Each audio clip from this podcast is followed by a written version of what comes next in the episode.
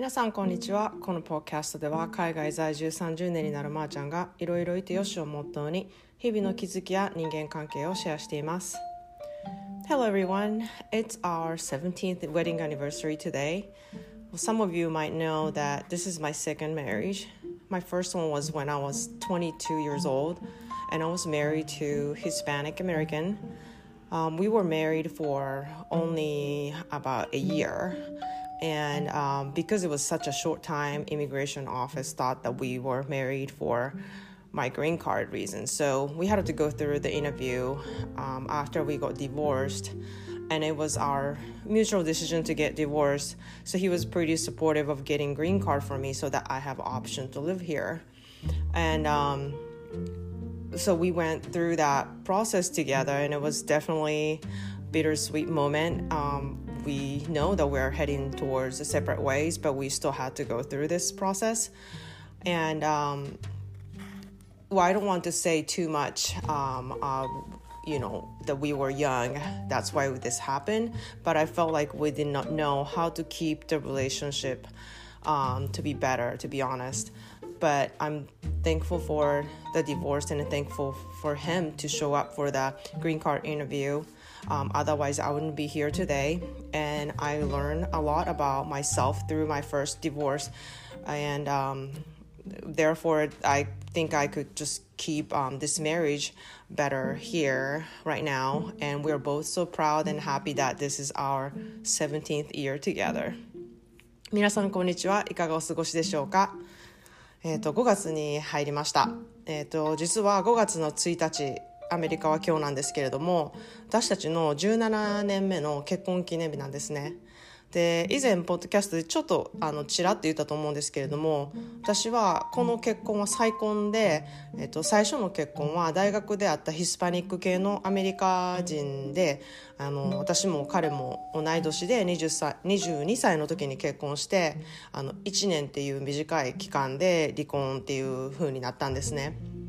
でお互いなんかものすごい喧嘩があったわけでもなくこう話し合いのもとに離婚っていう決意をしたのでこう別に傷つけ合うことなくでもまあ離婚っていうことはやっぱり悲しいことでもあるしこうあまりね言葉では伝えられない感情なんですけれどもお互い違う道を歩いていこうっていう決断からのあの離婚だったんですね。でまあ夫婦っていうのはこういろんな色があってあのいろんな形があるしもうその人しかわからんその人たちにしかわからないことっていうのはすごくあるからこう離婚の原因とかも本当に人それぞれだしその人たちに何があったかっていうのは周りの人は一切知ることができないっていうふうに私は思ってるんですね。だからあの誰々の結婚生活がうまくいってるからそれをあの自分に当てはめていい結婚生活になるっていうのは、うん、なんか違う気がしてるんですね。お互いのその結婚してしたパートナーとどういうふうな関係をこううまく築いていくかっていうのはそれはお互いやらなきゃいけないことで他の誰かがあの、まあ、アドバイスみたいなことはできるとは思うんですけれどそれをこうどういうふうに取り合ってあの2人でやっていくか2人だけのこうやり方っていうのが必ずあると思うのでそれがつかめたらずっと一緒にいけるんじゃないかなっていうふうにあの結婚ということを私は思ってます。でねただその私の一番最初の結婚は1年しかしてなかったので移民局からこうグリーンカードのために偽装結婚したんじゃないかっていうふうに思われてね2年結婚しないとダメなんですね。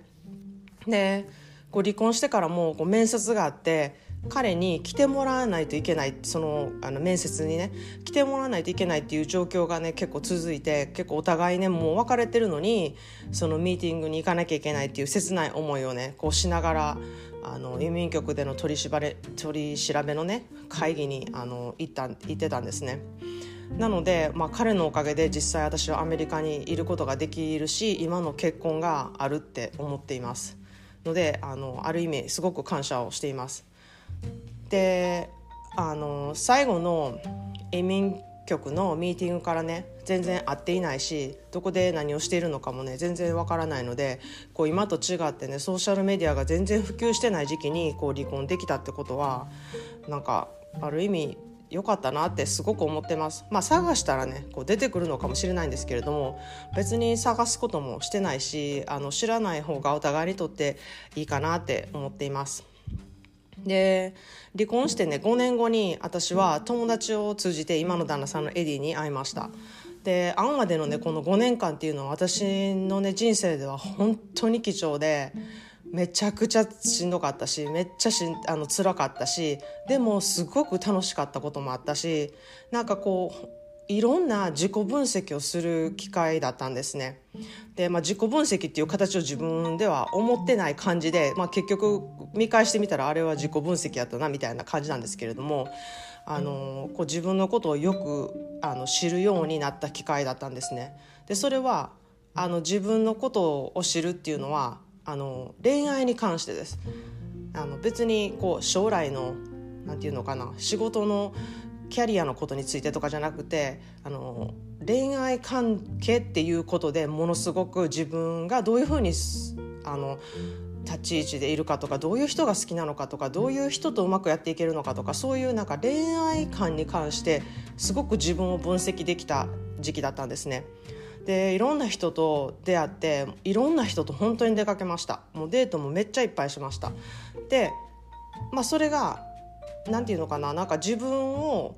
自分はどういう人と会うんやろうっていうそういうこうあの curiosity っていうのはなんだろう日本語で、えーとまあ、ちょっと興味があるっていうそういう感じであのいろんな人とこうあの出かけようっていうふうにすごく思ったんですね。であのまあ私が誰とこう会っていくんだろうっていうのも分からなかったし実際もう結婚っていうのはちょっとしんどいなって思ったんでもう結婚っていう形じゃなくてこうデートをいろんな人とやっていく人生でもいいなってすごく思ったんですね。で一人でこう楽しんでいく人生もすごい身軽でめっちゃいいなって思ったんですよ。やりたいことできるし、うん、なんかやっぱりいろいろ妥協してやっていくっていうことはしんどいなってすごく思ってたんでもう一人であの楽に生きるのもすごくいいなって思ったんですね。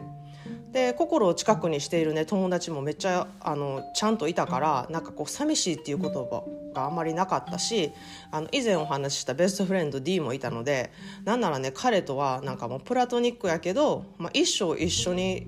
もう一個もう一緒に過ごそうかみたいな感じであのあのそういう話もしてたんですね。で実際ねどこへ、行ってもねよく夫婦なのってめっちゃ言われました。でまあ彼がゲイとカミングアウトしてからはもしお互い誰も見つからなかったらあの仮面夫婦でねいてお互い別に彼氏を作って楽しもうみたいなそんななんか老後とかもいいやみたいなことを話してました。でそんなでねエディと会うまでは特にあの彼氏彼女の関係になるっていうことが私の中でめちゃくちゃ重くてねこうフラフラしていたいなっていう時期がすごくあったんですよ。でこう自分だけっていう自分とだけっていうね関係になりたいって言ってくる男の人とかに会うとな会うとなんかこういやなんか面倒くさくなってきたなと思って別れてしまうっていうこともすごく増えたんですねだからそういう意味ではなんか、まあ、一般的に言うこうなんかちょっと男っぽい感じが自分はあるのかなと思ったりもしたんですね。でこう傷つけてる罪悪感みたいなんがすごく結構しんどくなってきたんですよ。でそれでもうそんななんかそういう面倒くさいことになるんやったらこう一人でいいよって思うようになったんですね。で実際こう、うん、私がやっぱりそうさっぱりしているからか寄ってくる人っていうのが結構ねちっぽい人というかもうなんか。うんあの執着心のある人とかそういう人がやっぱりすごくあの増えてきたんですね。でそういうことになってなんか恋愛ってめっちゃ難しいなってすごい思ったんですよ。なんか楽しいだけやったらあかんねやって人を結構傷つけてしまうことになるんやっていうことで、うん、お互い楽しくいこうっていう人にあんまり出会わなかったんですね。まあ、お互いそれで楽しくやっていこうみたいな人に出会えてたら多分話は違ったと思うんですけれども結構こう執着心のある人であの自分だけの人にしたいっていう人が結構多かったんであの私の中ではそれはちょっと重いっていう感じだったんですね。で友達にねその頃紹介されたんですよエディを。で最初はねなんかそんな重いっていう感じの気持ちだったし なんか恋愛ってみたいな感じだったんでなんかこの人に会う価値あるんかなと思って友達にあの会った方がいいんかなってなんかもうこういう人じゃないと会いたくないんやけどみたいな話をしたんですね。それは、まあ、私が自由人っていうことを認めてくれる人ってこう執着心のない人嫉妬しない人とかあの私が全くねあの計画性がないから計画計画性のねある人とかこうあの前の人がね結構私がすっごいちゃんと面倒を見ないといけないような人でしんどくなってたからそういうところからお互いこう頼れる存在でねあのあること。でまあできれば見かけはねめっちゃエキゾチックな感じがいいみたいな条件だったんですよ。でねあの写真エディの写真をね見せてもらってねむっちゃ自分のことを棚に上げてるんですけどえめっちゃ白人やんって思ったんですよ心でね。であのほんまにこんなこと言ったらすごい問題発言なんかもしれないんですけどこう人っていうのはタイプっていうものがあってこう私はこう薄い感じとか特に白人の男性とかもう全然眼中に入ってなくって。うんどっちかというとなんかこうダークなあの肌の色とかあの髪が黒いとかなんかそういう方があの良かったんですね。なんかエディとかめっちゃ目青いしみたいな感じだったんですね。で、まあ、それは本当にあの私のタイプっていうだけであの本当にあの失礼な話なんですけれども 自分の鏡自分の顔鏡で見てから出直してこいっていう感じなんですけどね。でまああのいろいろねそんなんで自分のタイプだけで言っててうまくいった試しが本当に今までなかったんで、まあ、違う人もちょっとなんか外見が違うっていうのも付き合ってみるべきかなって思ったんですよ。すんごい失礼なんですけど。で最初に電話でね何か何度か話をしててねなんか食の話ですごい意見があったんですよ。で彼はその時ベストフレンドと一軒家をシェアして住んでたんですけどいろいろね家のことをやってたりとかあのこんなことやってるみたいな話を聞いてるとねこの人めっちゃ衣食住ちゃんとしてる人なんやなめっちゃ素敵やなって思うことがねすごく多くてすごくそこに惹かれました。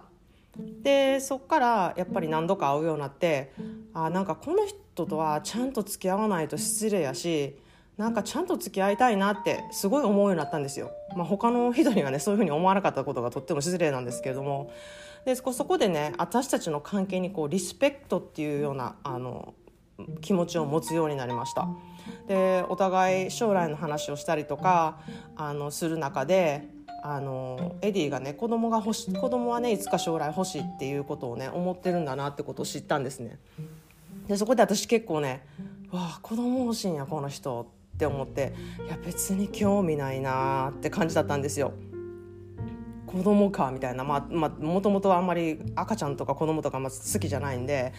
でもこの人が欲しいんやったら子供ができるっていう家庭図をこう想像してみようって思ったんですよ。で私がそんな生活をこの人としたいかなって思いながらこの人と付き合ってみようっていうふうにあの思って付き合うことにしたんですね。でこんなこと言うとねめっちゃおのろけ話みたいになるんですけどあのエディは今まで付き合った人のこういいところがこう全部揃ってる人でうん私とはもう本当に正反対でも私が持っていないものをいっぱい持っている人でまあ、でもめちゃくちゃ頑固で融通が利かないっていうなんかそういうもう頑固親父みたいな感じなんですけど、まあ、よく言えば筋が通った人。で、まあ、私との共通点はこうこだわりが強い。でお互いねこうこだわりが強いからなんかお互いの持ってる世界とかあのそういうこだわりとかも理解できるんですよ。でもお互い譲れないっていうところがねすごいあって、まあ、そこがどっちかというと、うん、結婚でチャレンジなところかなって思います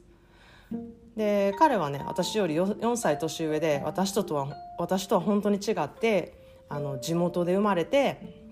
地元で育って大学もこっから行ってっていうもう高校の辺から出たことない人生を送ってる人なんですね。でめちゃくちゃロジカルでこう順序よく立ててこう考えるのでこう気持ちでねとりあえずいつも動いてる私にはこう目から鱗みたいなとこがめっちゃあるんですよ。でその例にねいい話があのあってうち洗面台がこう2つあるんですねで1つはエディ用で1つは私用っていうのがあるんですけれども私側の方がこう壁があるからそこにちょっと棚をつけてほしいって言ったんですよで位置的にこの辺がちょっと取りやすいからこの辺にしてって言ったんですよ。そしたらエディは絶対ここぶつけるからもうちょっと上にした方がいいってすごい言われたんですよ。でもそんなん言うても使うの私やし私がここがいいって言ってんねんからここにもうつけてよ大丈夫。あの気つけるからみたいなことを言ってあの無理やりつけてもらったんですよ。ほんでまああの多分この話のオチが分かると思うんですけれども付き終わって最初に洗面台を使う時に思いっきり頭を打ったんですよ。で心からむっちゃムカついてもうなんやねん。もうなんか言ってたこと当たってるやんみたいなことを思って。なんかそういうことがねこれだけじゃないんですよ。めっちゃいっぱい他にあるんですよ。なので、うん、なんかこうエディからこうした方がいいよっていうふうに言われたことは、うん、私は素直に聞いた方が頭打たんでいいんやろなっていうことを思うようになって結構私もそこで頑固なところがあったんだけどだいぶあの彼の言うことをね聞くようになったんですけどね今でも頭打ったっていう話は絶対に言いたくないので墓場まで持っていこうと思ってます。でまあそんなでね今日はこれからちょっととある田舎の方にあるのどかなねオリーブ農園みたいなところでワインのシーンとなんかランチが外のなんかパティオでできるっていう素敵な場所をね教えてもらったのでちょっとそこからそこにあの2人で行ってこようと思います。で外で食べる場所っていうのはちょっと少しずつね開いてきてるのでねあのもう本当に長いロックダウンからねちょっとあのちょっとずつこうやっと開けてきたなみたいな感じのカリフォルニアです。それではあの皆さんも今日も良い一日をお過ごしください。概要欄にインスタとツイッター情報を貼っています。ご意見ご感想があれば、えっ、ー、と E メールまでよろしくお願いします。Thanks for listening. Have a great day.